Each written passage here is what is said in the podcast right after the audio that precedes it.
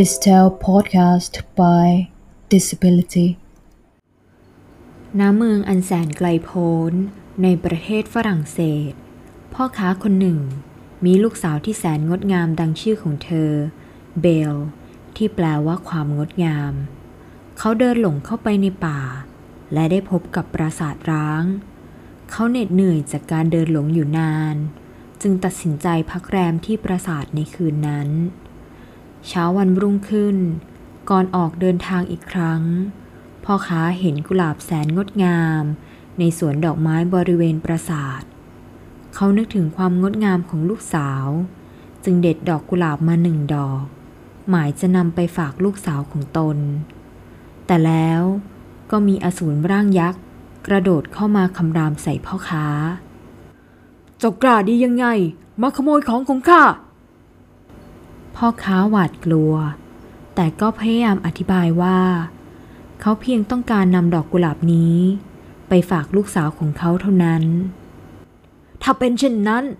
เจ้าจงนำลูกสาวที่งดงามดังดอกกุหลาบนี้มาให้ข้าอสูรจึงปล่อยพ่อค้าไป เมื่อพ่อค้าไปถึงบ้าน ก็เล่าเรื่องนี้ให้กับเบล ลูกสาวของเขา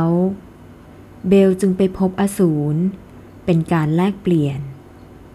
ในช่วงแรก เธอสับสนและไม่ชอบพออสูร แต่นานวันเข้า เธอก็ได้เห็นมุมดีๆ ของอสูร แต่ก่อนที่เธอจะได้เอ่ยปากสารภาพรักออกไป อสูรได้มอบกระจกวิเศษ เป็นของขวัญแก่เบล มันเป็นกระจกที่ทำให้เธอสามารถเห็นคน หรือสิ่งของที่เธอปรารถนาจะพบเจอ เธอจึงมองเห็นพ่อที่กำลังป่วย และขอร้องอสูรเพื่อที่จะกลับบ้านไปรักษาพ่อ เมื่อไปถึงบ้าน เบลก็ได้พบว่า ชาวบ้านรู้เรื่องของอสูรแล้ว พวกเขาเดินตามทางที่เบลจากมา และพังปราสาทเข้าไปฆ่าอสูร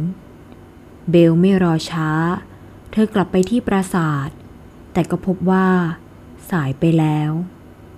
อสูรถูกชาวบ้านสังหารจนสิ้นลม เบลเข้าไปกอดร่างไร้วิญญาณของอสูรแล้วพูดว่า ข้ารักท่าน น้ำตาของเบล ไหลรินเปรอะเปื้อนร่างของอสูร แต่ก็ไม่มีเสียงตอบรับ อสูรได้ตายไปก่อนที่เขาจะได้พบกับรักแท้ ดอกกุหลาบที่เบลได้มาจากพ่อ ก็ร่วงโรยไปตามกาลเวลา น้ำตาไม่ได้ช่วยฟื้นคืนชีวิตของอสูรให้กลับมาได้ดังเทพนิยาย เหลือเพียงกุหลาบแสนงดงาม ในสวนดอกไม้บริเวณปราสาท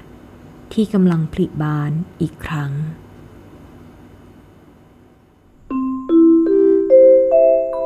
This Tale podcast by Disability